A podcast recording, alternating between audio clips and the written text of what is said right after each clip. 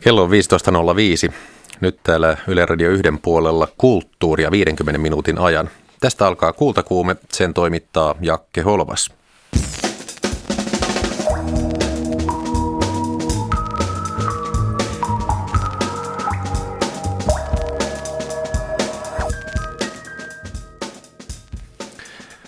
Taidekuraattorit ahkeroivat monien taiteilijoiden taustalla. Kultakuume kysyy, mitä he tarkkaan ottaen tekevät.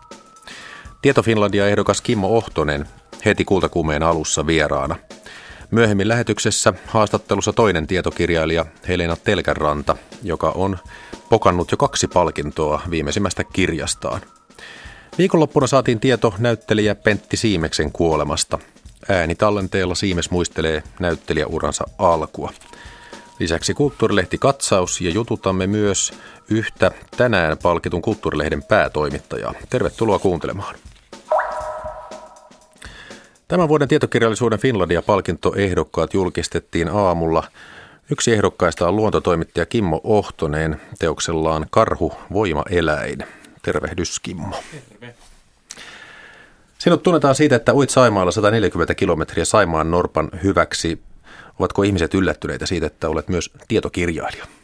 Mä en oikein osaa sanoa, mutta äh, tästä ei hirveästi ollut puhetta ihmisten kanssa, mutta että aika moni tuntuu olevan ilahtunut, että kirjoittaa luonnosta kirjan ja, ja lähestyy myös sitä sillä ihmisaspektilla, että kun tämä ei ollut niin perinteinen luontokirja, vaan tästä tulee tämmöinen hybridi ihmistarina ja, ja karhutarina, ne nivoutuu yhteen, niin tästä on tullut kivasti positiivista palautetta, että kokeillaan vähän eri tyylilajeja ja yhdistellään eri kirjallisuuden muotoja.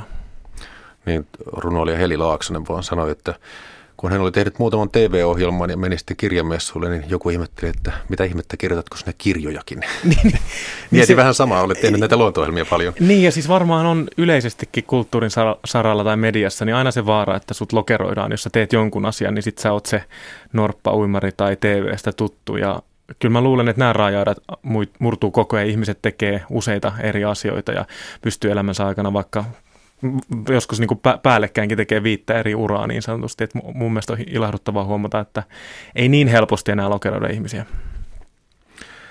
Mikä karhuissa kiehtoo Kimmo Ohtosta?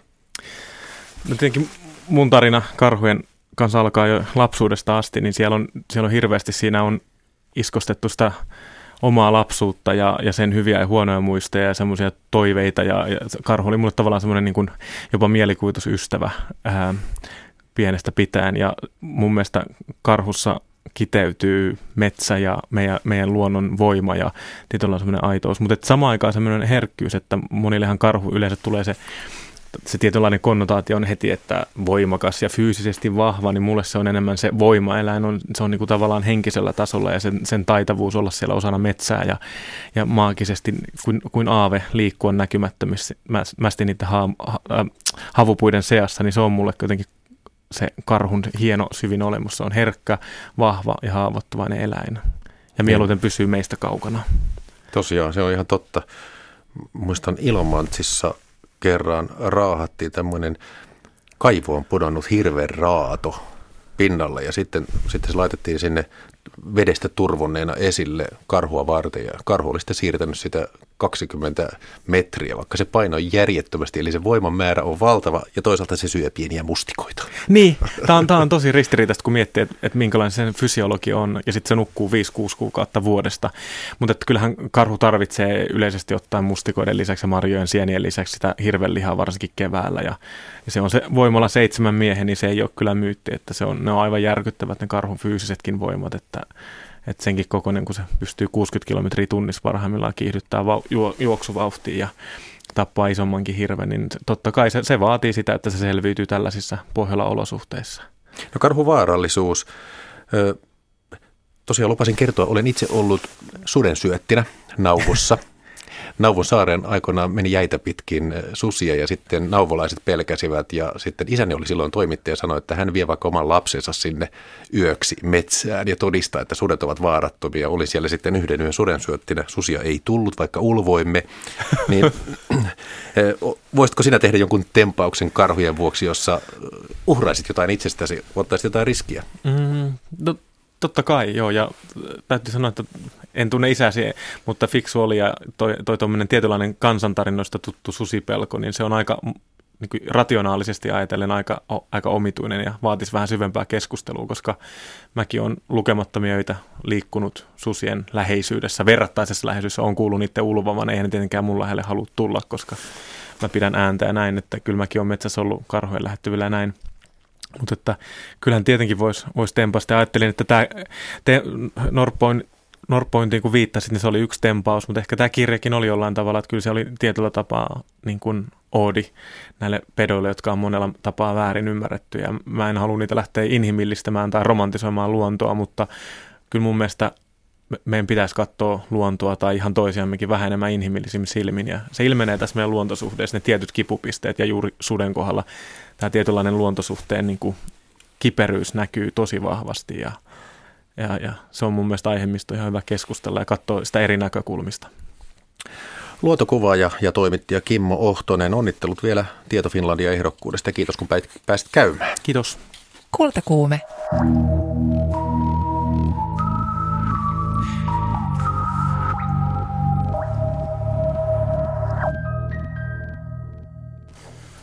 Seuraavan keskustelun jälkeen kuulijat todennäköisesti tietävät enemmän siitä näkymättömästä työstä taidenäyttelyiden ja taideprojektien takana. Laura Köönikkä, Jussi Koitela, kuraattorit, tervetuloa Kultakuumeeseen. Kiitoksia. Kiitos. Kiitos. Jos teidän pitäisi markkinoida itseänne kuraattoriksi johonkin paikkaan, niin miten esittelisitte osaamistanne CVnne? Laura Köönikkä.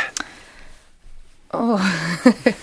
tota, mm, mikä olisi listalla ensimmäisenä? No ensimmäisenä varmaan olisi se, että olen tehnyt näyttelyitä jo 14 vuoden ajan, eli pitkä, pitkä historia on jo takana ja työskentelen mielelläni taiteilijoiden kanssa ja on mielelläni tällainen välittäjä, tekijä organisaation ja taiteilijan välillä ja, ja olen tehnyt paljon näyttelyjä myös ulkomaille, Japaniin ja Englantiin ja nyt tehdään parhaillaan näyttelyä Ruotsiin ja ähm, ehkä sen sellainen seitsemän sivun CVn tiivistäminen yhteen lauseeseen niin, ei niin, ehkä niin. ole paras puoleni. No, tässä sitä mutta, tuli, tota... mutta periaatteessa siis kesto ja kansainvälisyys. Jussi Koitala, mainitsitko sinä jotain nimekkäitä taiteilijoita tai merkittäviä taidemuseoita tai nimekkäitä työn tilaajia vai olisiko sinullakin tätä, että ulkomailla ollaan myös? No varmaan äh, ehkä noin nime, nimekkyydet laittaisi, ehkä ne tulisi ihan viimeisenä, jos niin kuin tavallaan, tai tuleekin monesti viimeisenä, jos, jos niitä nyt voi nimekkyyksi katsoa tai miet, kokea, mutta tota, varmaan mä aloittaisin, mä monesti, mä olin tuossa äh, tavallaan kuraattorikoulutusohjelmassa viime vuonna Amsterdamissa ja siellä oli viikoittain sellaisia verkostoitumis kautta muuta tapaamisia, jossa joutui esittelemään itsensä jatkuvasti. Ja sitten siitä tuli vähän niin kuin vitsikin lopulta sitä, koska esittelee itsensä 20 kertaa viikossa parhaimmillaan. Niin, niin sitten se monesti sen huomasi, että sen aloittaa sillä tavallaan jotenkin sillä sisällöllisellä kiinnostuksella kiinnostuksen kohteilla, että mit, mistä on kiinnostunut taiteessa tai suhteessa taiteeseen tai suhteessa taiteen ja yhteiskunnan niin kuin kysymyksistä. Että huomasi vaan, että jotenkin se oli luonteva tapa itselle. Mä en tiedä, onko se kovin hyvää markkinointia, mutta siis tota, tavallaan aloit, esitellä itsensä tai aloittaa esi- esittelemään itsensä. No, kun ammattikuvaa määritellään, joku saattaa sanoa, että no eihän valokuvaa minulle vaikeaa, että siinä vain painetaan sitä laukaisijaa. Että ei toimittajan homma tai kirjailijan homma ole vaikea, että kirjoitat vain sanat alas tai juristin homma, että luet vain lakikirjasta sen tekstin. No mikä on suurin väärinkäsitys itse kuraattorin työn kuvassa, jonka te haluaisitte oikaista? No mä itse olen törmännyt siihen, että, että tota, monelle ehkä kuraattorityö näyttäytyy aika glamourina, että – että kierrellään tuolla kansainvälisiä biennaaleja ja nähdään niin kuin kokkareilla ihmisiä ja kaikki on upeata ja käydään vähän käyskentelemässä työhuoneilla ja gallerioiden avajaisissa ja museon avajaisissa, mutta tota, se on niin kuin se pieni hiekan jyvänen siellä kaiken sen muun työn rinnalla. Ja, ja, ja käytännössä siis ainakin oma työ pääsääntöisesti muodostuu sähköpostin nakuttelusta, aika yksinäisestäkin työstä, onneksi on saanut jakaa monta projekteja jo kollegojen kanssa, mutta tota, mm, enemmän niin kuin haluaisin sitä tuoda esiin just, että kuraattorin työ on aika paljon myös tuottajan työtä, että tehdään todella siis hands-on, hands-on työtä, etsitään materiaaleja ja mietitään ihan niin kuin teknisiä ratkaisuja ja säädetään kuljetuksia ja puhutaan taiteilijoiden kanssa teosten sisällöstä ja, tai ainakin itse toimin näin ja sitten tota, yritetään miettiä niin kuin kaikenlaisia muita tapoja ehkä nähdä tai tehdä uudella tavalla, että mä itse rakastan kaikkea, mikä ei ole ehkä aina se sama formaatti tai sama tapa tehdä, että, että no ehkä siitäkin syystä, että on ollut alalla jo niin pitkään, niin en halua, niin kuin, että aina vaan toistetaan samaa kaavaa. Ja välillä itse asiassa onkin vähän niin kuin sille saattaa huomata, että, että välillä niin kuin tulee pikkusen kriisejä itsen, itseni kanssa myös siinä, että, että toivoisi, että, että alalle tulisi lisää uusia kuraattoreita ja, ja tosi hienoa, että Jussikin on niin kuin ollut nyt tässä kansainvälisessä kuraattorikoulussa, koska Suomessa ei ole yhtään liikaa kuraattoreita, että valitettavan vähän vaan instituutiot käyttää vierailevia kuraattoreita. Jos se koetella. No voisin ehkä jatkaa kautta lisätä tuohon, että mulla itsellä menee itse asiassa varmaan suuri, jotenkin suuri osa työajasta menee ihan siihen, että tavallaan lukee ja ottaa asioista selvää ja niin kuin, yrittää niin kuin, ymmärtää, mitä ympärillä tapahtuu ja mitä ihmiset puhuu ja mitä ne ajattelee ja miten se liittyy. Että varmaan niin kuin, monesti kun yrittää tehdä jotain vaikka sähköposteja kirjoittaa, niin se on semmoista, niin kuin, se on tietysti varmaan tämmöinen semmoista rönsyilyä se oma työnteko, että sitä niin kuin päätyy lukemaan, kun saa jostain sanasta tulee mieleen jotain muuta, niin jonkun artikkelin netistä ja sitten hyppää johonkin kirjaan. Ja sitten se on jotenkin jatkuvaa sellaista, sitten katsoo taiteilijan nettisivuja ja sitten menee jonnekin muualle, niin kuin näkee jonkun. Ja sitten sellaisia niin kuin asioiden jotenkin yhdistelyä jatkuvasti.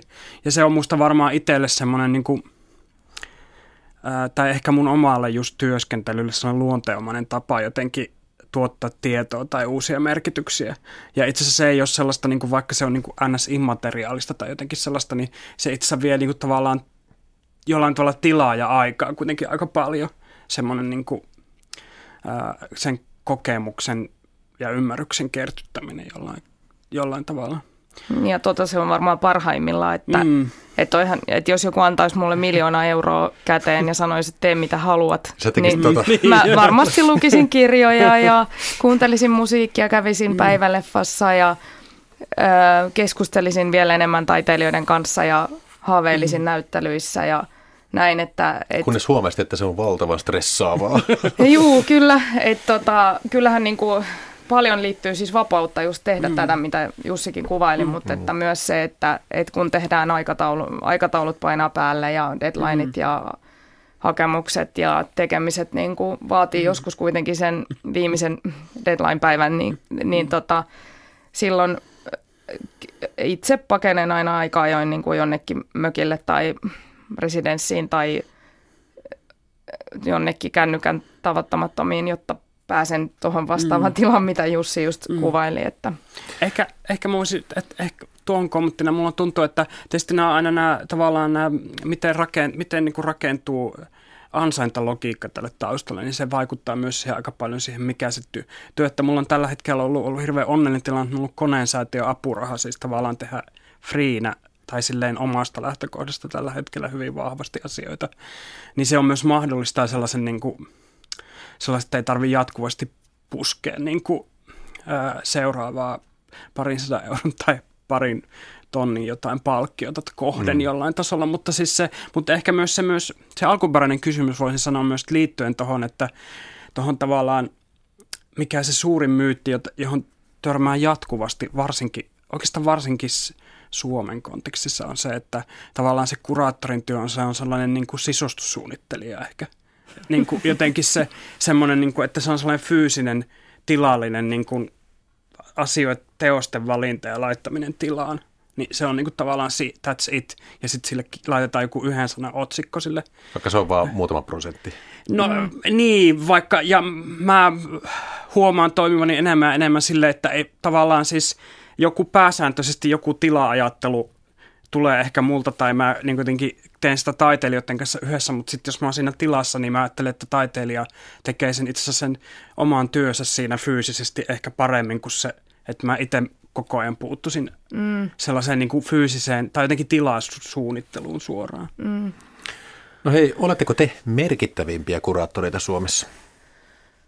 Öö, no tota, ehkä niin kuin mä kuitenkin sanoisin niin, että nämä kuraattorit, jotka istuu tuolla isoissa kansalliskalleriassa ja taidemusoissa, niin heillä tietenkin on se, että heillä on mieletön valta niin kuin valita ohjelmaa heidän organisaatioon ja valita tekijöitä, joita he voivat nostaa tota, e, esille omassa ohjelmassaan. Ja he voivat niin kuin ihan suoraan vaikuttaa esimerkiksi taiteilijan uran mutta onko se sama asia kuin museojohtajat, taidemuseojohtajat? No kyllä, onko se siis on, koska mm-hmm. siis esimerkiksi Emmassa on nyt parhaillaan mm-hmm. iso näyttely, jonka on Emman johtaja Pilvi Kalhama kuratoinut mm-hmm. itse. Että et totta kai se on, siis hirveän paljon museossa menee tietenkin hallinnolliseen työhön aikaan, mutta tota, se on varmaan myös sellainen linjanveto, että mitä museonjohtaja itse haluaa tehdä, että Sara Hildenin taidemuseossa ymmärtääkseni museonjohtaja aina on toiminut myös kuraattorina, että, että, tota, e, että mutta siis ehkä... Mutta myöntävätkö he teidän mielestänne, että he käyttävät valtaa? No he varmaan ymmärtävät sen ihan itsekin, kun he pystyvät näkemään paperilla, kuinka paljon heillä on esimerkiksi rahaa mm. tehdä uusia projekteja. Vallankäyttö on tietenkin sitä, että sä pystyt a- a- mahdollistamaan asioita, jotka tuottaa ehkä jotain uutta ja valitsemaan ihmisiä projekteihin, jo- joilla on hieno tulevaisuus edessään muuta, että, että, tota, että mun mielestä tämä on huvittavaa, että, että puhutaan paljon vallankäytöstä ja siitä, että miten, ähm, miten niin kuin valta jakautuu taidekentällä, ja mut itse kutsuttiin just Taiken visuaalisen alojen työryhmään valitsemaan apurahojen saajia ja muuta, ja mä en itse ole todellakaan hakeutunut siihen, vaan mua oli ehdottanut eri tahot. Ja nyt mä oon saanut hirveästi palautetta, että miten mä olen pätevä olemaan siellä jäsenenä, mikä mun mielestä on tosi huvittavaa, koska en mä itse ole mm. itseäni sinne ehdottanut ja vuorokauden halusin miettiäkin, että otanko tämän tehtävän vastaan, mutta että jotenkin se, että et, et taidekentällä vallasta puhutaan todella vähän, vaikka, vaikka annetaan ymmärtää, että on, on paljon tahoja, joilla on paljon valtaa, mutta sitten nämä valtaa pitävät hirveän vähän just myöntävät ehkä sitä, että mihin kaikkeen he kykenevät. Se on varmaan vähän sama kuin toimittajien kohdalla, että myönnetään se, että toimittajat käyttävät valtaa jo valitessaan vieraat, kuten minä olen valinnut teidät. Mm, mutta, jo, mutta sitten siitä ei sen enempää puhuta. Jussi Koitela, millä, ta, millä tavalla taidekuraattori käyttää valtaa? No Mä sanoin ihan nopeasti tuohon ensimmäiseen kysymykseen vastauksen tuohon merkittävyyteen. Että siis mä koen, että tavallaan, jos ihan suoraan voi sanoa, että kyllä mä koen, että mä oon siinä omassa, mitä, koska se jakaantuu kuitenkin sellaisiin pieniin paloihin, mitä tekee, niin koen itse olevan ihan merkittävä siinä, mitä itse just, mistä on just itse kiinnostunut ja minkälaista kuratoinnista on kiinnostunut, mm. jos katsoo niin kuin Suomen taidekenttää. Mutta tota, se ehkä niin kuin se merkittävyys ja miten valtaa käytetään, mikä mitä valta tarkoittaa, niin se on tietysti kaksi eri asiaa tavallaan. Mutta se... Niin ja, se on totta. Että, että sitten se, ää, miten valtaa käytetään. Musta tuntuu, että valta on semmoinen, mä tosi monesti mietin, että se valta on jotenkin, mä näen, se näyttäytyy mulle itselle semmoisena niin verkostoina – jossa ikinä ei käytetä yksin valtaa, vaan se on niin kuin tavallaan valtaa, jota käytetään joidenkin ihmisten kanssa ja se muu kanssa, joka on niin kuin, ei se ole se niin kuin stabiili se verkosto, että monesti, monesti se vaan niin kuin jonkun asian esille tuleminen tai materialisoituminen tai mahdollistuminen on niin kuin äärimmäisten sellainen niin kuin ketjujen tuote tavallaan. Ja no. taiteili- mä sanon, että monesti tämä liittyy tämmöiseen taidekäsitykseen vahvasti, että ajatellaan, että on, on taiteilija, joka tekee teoksesta joku valta, joka ant, laittaa sen esille. Mm. Vai jotenkin se on semmoinen, niin kuin, että... Ää, tai tavallaan siis, että siinä liittyy niin paljon, että ennen kuin se taiteilija on tehnyt sen teoksen, niin siinä on jo tavallaan ollut muita verkostoja mm. vallan niin kuin tuotteita, että se on tehnyt sen niin tai näin.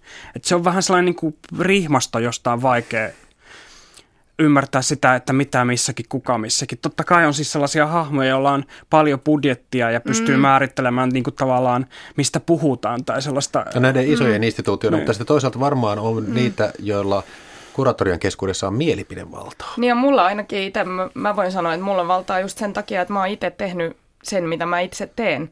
Että mä pidän sitä valtavana niin kuin voimavarana, että mä itse voin päättää, kenen kanssa mä työskentelen, mitä projekteja mm. mä otan vastaan, mistä mä kieltäydyn, kenen kanssa mä haluan tehdä jotain. Ja se on mun niin kuin omaa valtaa, mitä mä käytän myös omassa työssäni niin projektien tekemiseen. Ja, ja, tota, ja just tämä on ihan totta, mm. että valta, valta myös kasvaa oudolla tavalla eri, eri tahojen hyväksynnän myötä, mutta et mun mielestä taidekentällä on itse asiassa aika helppokin saada valtaa, jos siellä vaan toimii. Että mun mielestä taidekentällä Suomessa on hirveän paljon toimijoita, jotka on aika passiivisia ja, ja ei, ei ota itselleen niin tilaa, vaikka heillä olisi siihen mahdollisuus. Ja, ja silloin, silloin valta ehkä nimenomaan juvittyy niille, jotka sitten ovat aktiivisempia ja työskentelevät enemmän alalla.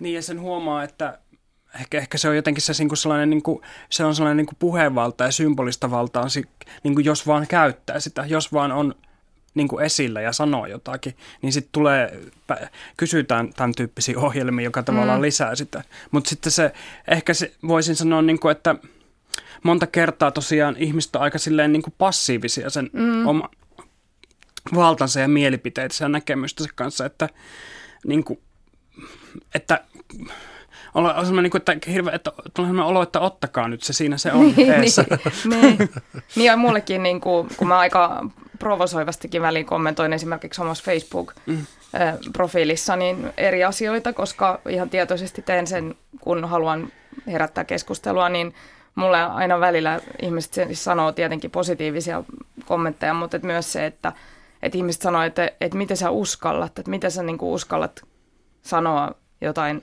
ääneen. Ja mulle on välillä jotkut sanonutkin, että varo, varo että se voi vaikuttaa sun työmahdollisuuksiin, mutta eihän niin kuin, siis taidekenttä, jos mikä pitäisi olla vapaa mielipiteille niin, ja vapaa keskustelulle ja, ja, ja myös se, että mitä sitten, mitä, ehkä ne projektit, mitä mä en sitten vastaanota, jos mulla on joku mielipide, niin mä en ehkä haluaisi niitä ottaa vastaan edes, että, mm. että jotenkin sellainen, että rohkeutta pitäisi olla kaikilla ehkä enemmän.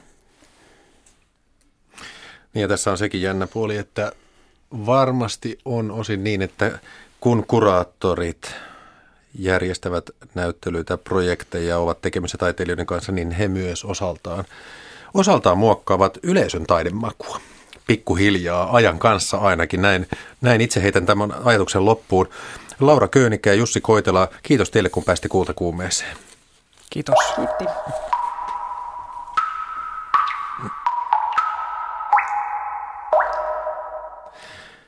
Viikonloppuna tuli tieto, että näyttelijä Pentti Siimes on kuollut.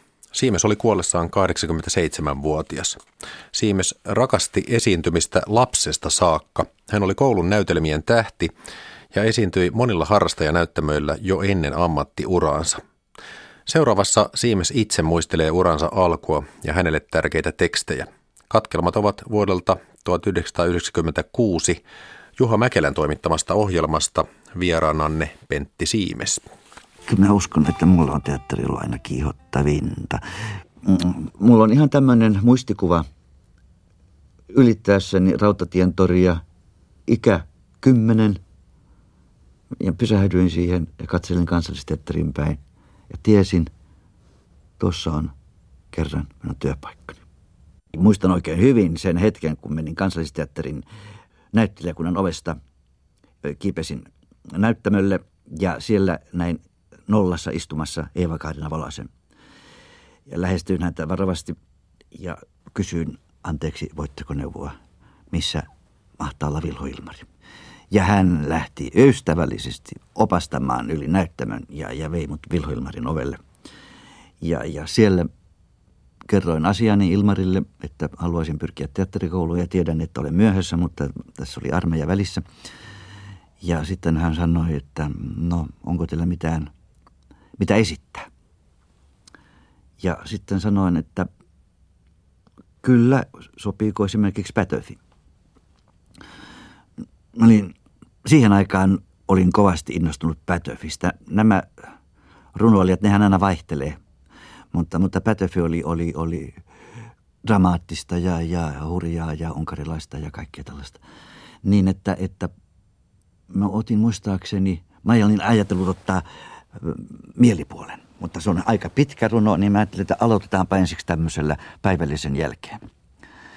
Ja, ja kun mä olin sen päässyt lävitse, niin Ilmari sanoi asian selvä. Ja niin pääsin sitten teatterikouluun. Ei siihen tarvita mitään muuta kuin valtava halu näyttämölle. Kai siinä on aika paljon sitten narsismiakin, koska, koska näyttelijähän on melko itsekeskeinen, mutta haluan sanoa, näyttelijän ammatti on myös palveluammatti. Että se on sekä että, vaikea mennä itse sanomaan, kokeeko itsensä egosentriseksi näyttelijäksi minä haluan loistaa tällä näyttämällä tai, tai, tai palvelijaksi, yleisön palvelijaksi ja muiden palvelijaksi. No, mutta kyllä mä väittäisin kuitenkin, että musta ei koskaan voisi tulla diivaa, niin sanottua yksinäyttelijää. Ei mitään järkeä. E, koko näyttelemisen ideahan on siinä, että me yhdessä teemme, ja sinä ja minä. Ja, ja, ja kuinka hauska on, on juuri ottaa toiselta ja saada toiselta. Ja kuinka kiva oli mennä siihen mukaan leikkimään ja, ja ottamaan mittaa toisesta, mitä tarkoittaa tuolla ahaa. Siis koko ajan näitä aha-elämyksiä ja sehän on upeeta sellainen. Siinä äänessä oli näyttelijä Pentti Siimes, joka kuoli viime viikolla. Kultakuume. Tämänvuotiset kulttuurilehtien laatupalkinnot myönnettiin tänä aamuna Tuliet Savulehdelle sekä Astra-lehdelle. Laatupalkinnot myönsi opetus- ja kulttuuriministeriö. Nyt puhelimessa on Tuliet Savulehden päätoimittaja Vesa Rantama. Oikein hyvää iltapäivää. Hyvää iltapäivää. Ja onnittelut sinne. Kiitos paljon. Toinen päätoimittaja Tuliet Savulehdessä on Anna Tomi. Mikä oli sinun ja Annan reaktio, kun saitte tiedon, että lehtenne palkitaan? No kyllä se oli aika yllättynyt, niin kuin varmaan aina, jos tulee tämmöinen ikään kuin virallinen tunnustus, niin ensimmäinen on yllätys, mutta sitten kyllä me oltiin aika pian myös, tunnettiin kiitollisuutta ja erityisesti siitä, että koetaan, että tämä lehden niin kuin pitkä historia ja yli 20-vuotinen historia niin kuin nykyrunon äänenkantajana sai tätä kautta nyt tunnustuksen myös Näissä palkintoperusteissa sanotaan seuraavaa. Vuodesta 1994 ilmestynyt Tuliet Savu tekee ansiokkaasti näkyväksi suomalaista runouskulttuuria. Se nostaa rikkaasta aluskasvillisuudesta esiin uusia huomionarvoisia kotimaisia tekijöitä sekä tekee tunnetuksi kiinnostavia ulkomaisia runoilijoita. Vesa Rantama, ymmärrätkö mihin viitataan tuolla sanaparilla rikas aluskasvillisuus? Kyllä mulla valistunut veikkaus siitä, siitä on, että tämä lehden historia oikeastaan vuodesta 1994 lähtien ja erityisesti 2000-luvulla niin on myös jotenkin monipuolistuvan runouskulttuurin ja runokentän moniäänistymisen historiaa. Ja sikäli niin kuin sieltä me ammennetaan ne lehden sisällöt niin kuin eri, erilaista äänistä, mitä runokentällä on ja erilaista niin kuin hyvin marginaalisistakin kiinnostuksen kohteista, josta silti koetaan, että voidaan kirjoittaa niin kuin yleis, yleistajuisesti ja suuremmalle yleisölle. Eli halutaan ajatella, että tässä samalla on niin kuin tämä Suomen moninainen runokenttä saanut jonkinlaisen tunnustuksen, koska ollaan kuitenkin ainoa painettu runouslehti Suomessa tällä hetkellä. No mitäs tuli, että savutoimituksessa on suunnitteilla seuraavaksi lehdeksi? No, meillä on tulossa tämmöinen käännösteemainen numero, joka itse asiassa ei ole lehden historian ensimmäinen, mutta tässä, t- tässä on tulossa hyvin, hyvin monipuolisesti erilaisia käännöksiä niin kuin eri puolilta maailmaa runouksista ja sitten tota, esseitä, jotka käsittelee kääntäjän näkökulmasta kääntäjän työtä ja tuota, siihen kuuluvia asioita. Ja kääntäjät on just sellainen ryhmä, jotka yleensä, etenkin runouden kääntäjät, on jotenkin aliarvostettuja tai eivät meidän mielestämme saa useinkaan sitä huomiota, minkä ansaitsisivat. Ja se työvaativuus on niin hurja ja usein se on kliseekin sanoa, että se on mahdotonta kääntää runoutta. Me halutaan nyt pohtia jälleen kerran, että onko näin tässä numerossa. Vesa Rantama vielä parilla sanalla, kun tämä opetus- ja kulttuuriministeriön myöntämä palkintosumma on 7000 euroa, mihin aiotte käyttää rahat? No tuota, tämä me varmaan laitetaan sillä lailla säästöön, että tämä turvaisi niin kuin lehden toimintaa vastaisuudessakin niin kuin heikompinakin vuosina, joita usein kuitenkin kulttuurilehdille tulee eteen. Tuliet Savulehden päätoimittaja Vesa Rantama, onnittelut vielä ja kiitos tästä haastattelusta. Kiitos paljon. Ja nyt täällä studiossa pureudutaan muihinkin kulttuurilehtiin ja niiden ajankohtaiseen antiin. Kulttuurilehtikatsauksen tulee kertomaan Laura Haapala, terve. Tervehdys, tervehdys. Eli minä nyt muutamia nostoja otin tähän lähetykseen ja tänään kun täällä te olette jo puhuneet taidekuraattorin työstä, niin ajattelin ensimmäisenä nostaa esille tuoreimman Rondo Classic-lehden artikkelin, joka kertoi kapellimestarin työstä. Ja tässä artikkelissa orkesterimuusikot kertovat, millaisilla tavoilla kapellimestarit välittävät näkemyksensä orkesterille. Ja yleisellä tasolla jutussa puhuttiin siitä, että kuinka kapellimestarin työssä tarvitaan egoa ja likon laitetaan niin keho kuin persoona, eli työ on myöskin varsin fyysistä ja aika mainioita konkreettisia esimerkkejä nostettiin esille kotimaisista kapellimestareista. Esimerkiksi Esa-Pekka Salonen on Turun Filharmonisen orkesterin toisen konserttimestarin mukaan ää, erittäin verbaalinen ja hän muisteli haastattelussaan, kuinka Salonen on taannoin käskenyt soittaa kuin läskilehmä putoaisi tornista. Ja aika ihanasti Hyvä muotoiltu. Ohje. Eikö? Eikö?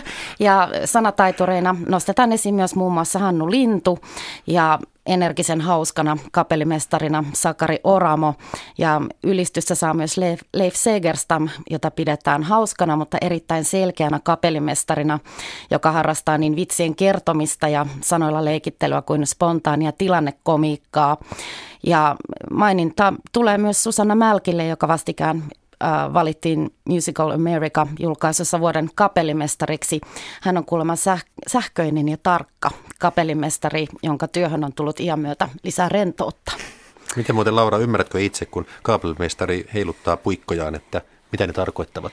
Eh, Vanhana musiikkilukiolaisena jossain määrin osaan kyllä eh, lukea, mitä, mitä siinä tapahtuu, mutta siitä on kyllä jo niin tovi, että, että pitäisi varmaan hetki miettiä. Ja minkäs verran meille riittää vielä aikaa? Mulla olisi pari muutakin nostoa. No, nostellaanpa lisää asioita. Ähm, Lehtiset elokuvalehden tuoreimmassa numerossa puhuttiin dokumenttielokuvan tekijöistä ja tämän artikkelin oli kirjoittanut Joonas Berghel, joka on paitsi dokumenttikilan puheenjohtaja, myös dokumenttiohjaaja ja tuottaja itsekin. Ja hän tässä jutussaan kauhisteli sitä, kuinka kotimaisen dokumenttielokuvan tavoitebudjettina pidetään nykypäivänä 200 000 euroa, joka hänen mukaansa on siinä määrin riittämätön, että jos hän olisi omissa töissään joutunut budjetin sen suuruiseksi karsimaan, niin se olisi käytännössä tarkoittanut sitä, että hän ei olisi voinut välittää liiton säännöistä ja palkkataulukoista, vaan olisi joutunut pyytämään kuvausryhmää tekemään töitä alihintaan ja ehkä osin myös ilmaiseksi. Ja lisäksi kuvauspäivätkin olisi todennäköisesti pitänyt puoleen karsia. Ja eipä hän ole itsekään hirveästi pystynyt palkkaan nostamaan ja kertoi esimerkkinä, että kun hän ohjasi ja tuotti miesten vuoro dokumenttia 16 kuukautta, niin koko tältä ajanjaksolta hän nosti itsellensä palkkaa yhteensä 1600 euroa. Oho. Se ei ole oikein mitään puolentoista vuoden työstä käytännöstä ja Berihal toivoikin, että dokumentin tekijät yhdistäisivät voimansa ja vaatisivat, että dokumenttielokuvan tekijöitä ei pitäisi kohdella elokuva-alan köyhälistönä, vaan heidänkin pitäisi saada keskittyä työhönsä samanlaisella ammattimaisuudella kuin muidenkin elokuva-alan ammattilaisten. No sitten, sinulla on vielä yksi elokuvaa sivuava nosto. Anna tulla. Kyllä, ja t- tämä oli aika mielenkiintoinen ja hämmentävä, jossain määrin ihan haasteellinenkin polveileva luettava. Eli Lauri Timosen essee löytyy tuoreimmasta filmihullusta ja tässä artikkelissa käsiteltiin elokuvan ja maalaustaiteen välistä yhteyttä ja käytännössä sitä, että millä tavalla maalaustaide on elokuvallista. Siellähän oli esimerkkejä aina keskiajalta alkaen. Esimerkiksi Johannes Vermeer, 1600-luvun taidemaalari, käytti eh, symboliikkaa ja koodeja, kuten vaikkapa valkoisia viiniä sisältäviä posliinikannuja ja sipuleita ja kanoja ja hedelmiä ää, symboloimaan erotiikkaa vähän vastaavalla tavalla, josta tulee mieleen myöhempien aikojen elokuvien sensuurihistoria. Ja Lauri Timonen myöskin poimi esille sellaisia asioita, että kuinka esimerkiksi eläimiä ja lapsia on kuvattu maalaustaiteessa hyvinkin elokuvamaisesti ja, ja, ja kuinka ä, teknologia on muodostanut huomattavan osan niin maalaustaiteen kuin elokuvan dramaturgiaa ja, ja kuinka esimerkiksi kaupunkivisioita, utopioita ja dystopioita on kuvattu niin kuvataiteessa kuin elokuvassa hyvin, hyvin samankaltaisin keinoin. Ja tekstissä toki muistutettiin myös, että monet kuvataiteilijat ovat myöhempinä aikoina tavalla tai toisella osallistuneet elokuvan tekoon. Esimerkiksi Salvador Dali, joka on tehnyt yhteistyötä niin Walt Disney kuin Alfred Hitchcockin kanssa. Ja kiinnostava pohdinta oli myöskin siitä, että missä määrin elokuvat ovat kenties ottaneet vaikutteita maalauksista. Yksi tällainen huomio oli se, että mahtoikohan esimerkiksi Gustav Klimtin Beethoven Fritzessä maalaus vaikuttaa King Kong-elokuvan ilmeeseen. Aika mielenkiintoista tuossa kun Walt Disney mainittiin, niin tuli mieleen tässä vasta ikään kuin siellä sellaa haastateltiin kultakuumeessa ja hän sanoi, että kun se joku merkillinen Disney-niminen setä omi Nasun ja Nasun nimen. Näinhän se merkillinen Disney-niminen setä on ehkä kenties tehnyt. Onkohan vielä syväjäädytyksessä? En muuten tiedä, pitää varmaan googlata. No joka tapauksessa Laura Haapala, kiitos vielä tästä kulttuurilehtikatsauksesta. Kiitokset. Tämän vuoden tietokirjallisuuden Finlandia-palkintoehdokkaat julkistettiin aamulla ja tosiaan yksi ehdokkaista oli jo studiossa lähetyksen alussa. Hän oli luontotoimittaja Kimmo Ohtonen. Mutta nyt seuraavaksi mennään jutussa yhden sellaisen tietokirjailijan seuraan, joka on jo palkittu.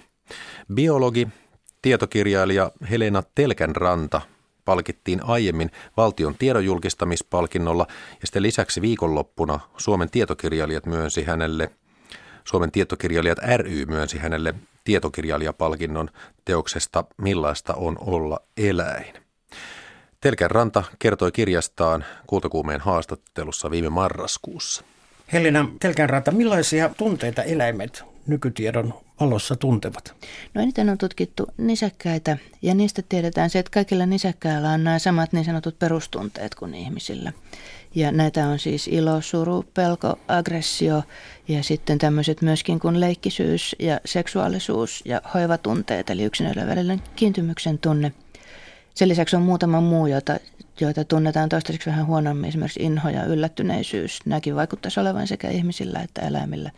Näisin mainitut seitsemän on semmoisia, mistä sekä ihmisillä että muilla nisäkkäillä tunnetaan jo tarkasti, että missä aivojen alueessa mikäkin niistä syntyy ja minkälaiset, minkälaiset kemialliset reaktiot aivoissa niihin liittyy, mitkä hermovälittäjäaineet missäkin kohtaa aivoja on, on kyseessä. Eli, eli tällaiset perustunteet on niin kuin ihmisillä ja muilla nisäkkäillä hyvin samanlaisia.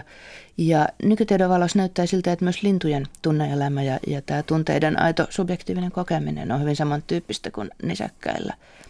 Aikaisemmin uskottiin, että se olisi linnuilla erilaista, koska niiden aivojen rakenne on joltain osin hyvin erilainen. Mutta uuden päivätutkimus on osoittanut, että lintujen aivojen toiminta on kuitenkin näissä tunteiden osalta ratkaisevisessa kohdissa hyvinkin samantyyppistä kuin nisäkkäiden, vaikka ne rakenteet ulkonaisesti katsoen on eri muotoisia. Entä sellaiset tunteet kuin yllättyminen tai inho? Joo, nämä yllättyminen ja inho ne on näitä ihmisilläkin vähän vähemmän tutkittuja ja eläimillä erityisesti vähemmän tutkittuja perustunteita, mutta vaikuttaa todennäköiseltä, että esimerkiksi yllättyminen, yllättyminen on sellainen tunne, joka on, on monelta nisäkkäiltä, esimerkiksi lampailta ja muilta lajeilta, niin kokeissa löydetty Nämä on sellaisia, joista tämä tutkimus etenee edelleen. Että esimerkiksi jos me istuttaisiin tässä kymmenen vuoden päästä juttelemassa näistä, niin näistäkin silloin tullaan tietämään jo vielä enemmän kuin tällä hetkellä. No palataan, palataan kymmenen vuoden kuluttua asiaan tämän tiimoilta. Julmuus on ainoastaan ihmiselle kuuluva ominaisuus. Entä mitä pedot tuntevat saalistaessaan ja tappaessaan saaliinsa? No, saalistaminen on ruoanhankintaa. Eli vaikka, vaikka usein saalistamisesta puhutaan tämmöisin hyökkäyksen termein, niin todellisuudessa vaikka leijona ei vihaa sebraa yhtään sen enempää kuin kani vihaa porkkana. Eli petoeläimelle tämä saalistustilanne on miellyttävä. Se on hyvinkin samantyyppinen tilanne kuin mitä kissalla tai koiralla on vaikka pallon perässä juoksemiseen liittyvä mielihyvä tai muu tämmöinen lelun sieppaamiseen tai liittyvä mielihyvä. Et, et se, on, se on hyvin eri tunne kuin silloin, kun vaikka eläin puolustaa reviiriä kilpailijalta tai puolustaa pentujaan joltain uhkaajalta, jolloin sitten on kyseessä aito tämmöinen aggressiivisuus. Uusimpien tutkimustulosten mukaan kalat tuntevat myös kipua. Kyky tuntea kipua on siis muidenkin kuin selkärankaisten tuntemus. Miten tämä on todettu? No, tätä on tosiaan viimeisten suunnilleen 15 vuoden aikana niin tutkittu useissa maissa useiden eri tutkijaryhmien voimin tätä kalojen kivuntuntokykyä usealla eri tavalla. Eli muun muassa on havaittu, että kalat oppii välttämään sellaisia paikkoja, joissa niille on aiheutettu kipua, lakkaa menemästä niihin paikkoihin. Jos kalalle annetaan kipua aiheuttavaa ainetta, esimerkiksi ruiskutetaan etikkahappoa huuleen, niin se yrittää ensin hieroa sen pois ja jos se kivun tunne, jos se, jos, ja koska se ei auta, koska se on siellä huulen sisällä, niin seuraavaksi kalat koeoloissa tekee samaa kuin nisätkätkin, eli yrittää lievittää tätä kivun tunnetta sillä, että ne huojuttaa itseään paikallaan, koska tämmöinen itsensä huojuttaminen saa erittäin pieniä määriä endorfiineja, eli elimistön omia kivunlievityskemikaaleja. Mutta sitten jos tämmöiselle kalalle antaa sekä jotain kipua aiheuttavaa ainetta, että sitten morfiinia samanaikaisesti, silloin se käyttäytyy täysin normaalisti ja, tota, ja näin poispäin. Eli tämmöisellä niin kuin kokoelmalla useita eri tapoja mitata sitä, että, että miten eläin reagoi kipuun ja kivun tuntemukseen. Niin on todettu, että ei, ei ole mitään muuta loogista selitystä sille, että kalalta löytyy nämä kaikki reaktiot. Oppii välttämään paikkoja, joissa aiheutuu kipua, yrittää lievittää kivun tunnetta itsensä heijaamisella ja lakkaa tota, käyttäytymästä epänormaalisti, jos saa kipulääkettä. Niin nämä kaikki yhdessä osoittaa, että ei ole mitään muuta järjellistä selitystä tälle kaikelle kuin, että se kipu on aito koettu tuntemus. Silloinhan kalat tuntevat myöskin stressiä. Miten tiedetään, että kalat tuntevat pelkoa? No sitä on mitattu muun muassa myöskin, no siis kaloilla on sekä kipuun että pelkoon liittyen niin myös nämä vastaavat fysiologiset reaktiot ja aivokemialliset reaktiot kuin, kuin meillä nisäkkäilläkin. Mutta myös sen näkee käyttäytymis, käyttäytymistesteistä kalat myös oppii välttämään paikkoja, joissa, joissa ne on kokenut pelottavia kokemuksia.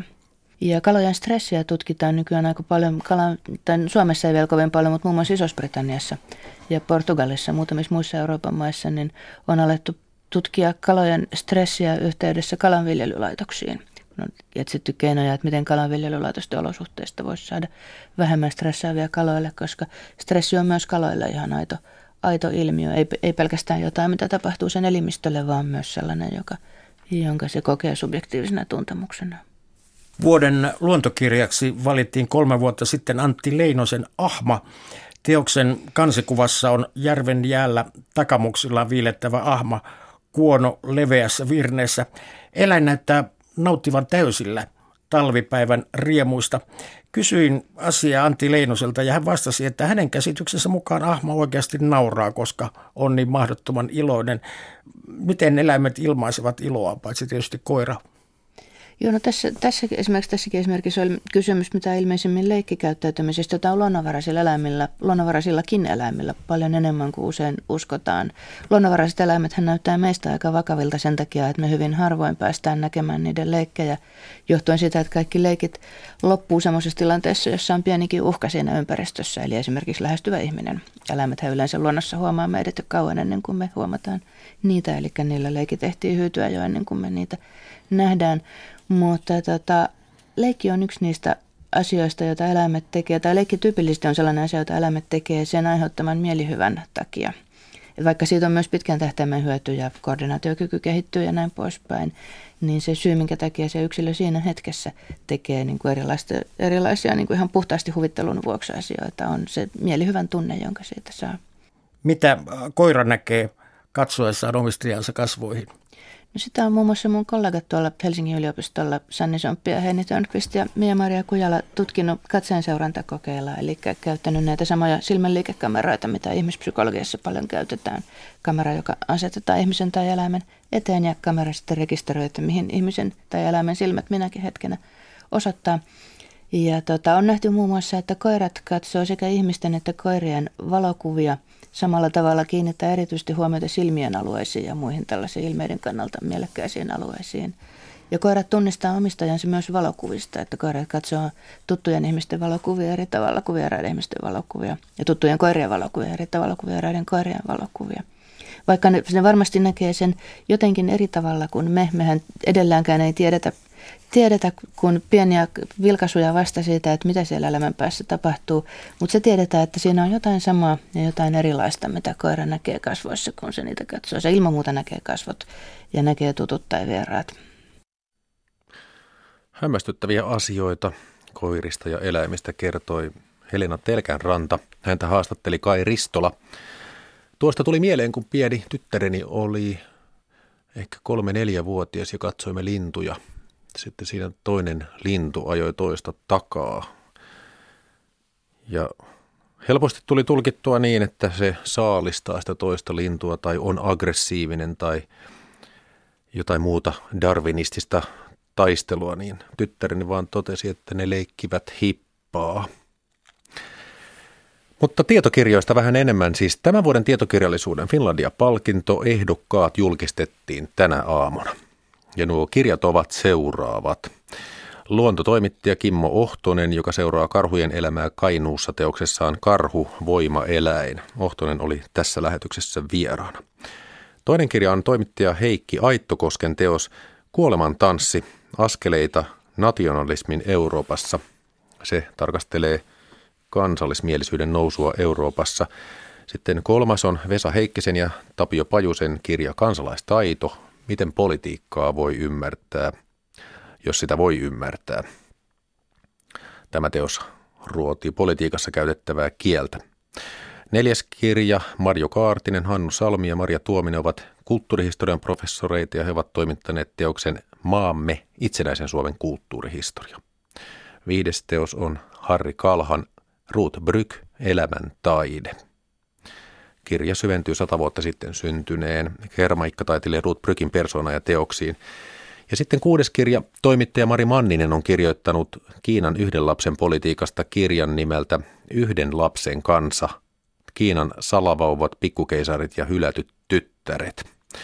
Ja tänä vuonna valitsijaraatiin kuuluvat professori Kustaa Vilkuna ja kirjastonjohtaja Ulla Nygren sekä Helsingin Sanomien toimittaja Anna-Stiina Nykänen ja he valitsivat ehdokkaiksi muun muassa kaksi Helsingin Sanomien toimittajaa Heikki Aittokoske ja Mari Mannisen. Palkinnon arvo on 30 000 euroa. Tietokirjallisuuden Finlandia-palkinnon voittaja julkistetaan 24. päivä marraskuuta ja voittajan valitsee Jörn Donner. Kultakuume maanantain osalta alkaa olla paketissa. Huomenna kultakuumeen vieraana Seppo Kimanen. Seppo Kimanen on Kuhmon kamarimusiikin perustaja sekä kauniaisten kamarimusiikin taiteellinen johtaja nyt viimeistä kertaa. Lähetyksessä keskustellaan klassisen musiikin festivaalien nykytilasta ja vähän tulevaisuuden näkymistä ja tietysti pohditaan sitä, että miten Kuhmon ihme luotiin. Miksi ihmeessä korven keskelle Kuhmoon? Miten siitä tuli kansainvälisesti kuuluisa Kuhmo? Ja tuon aiheen parissa huomenna on toimittaja Kai Ristola. Nyt Jakke Holvas kiittää kuulijoita seurasta. Halidai.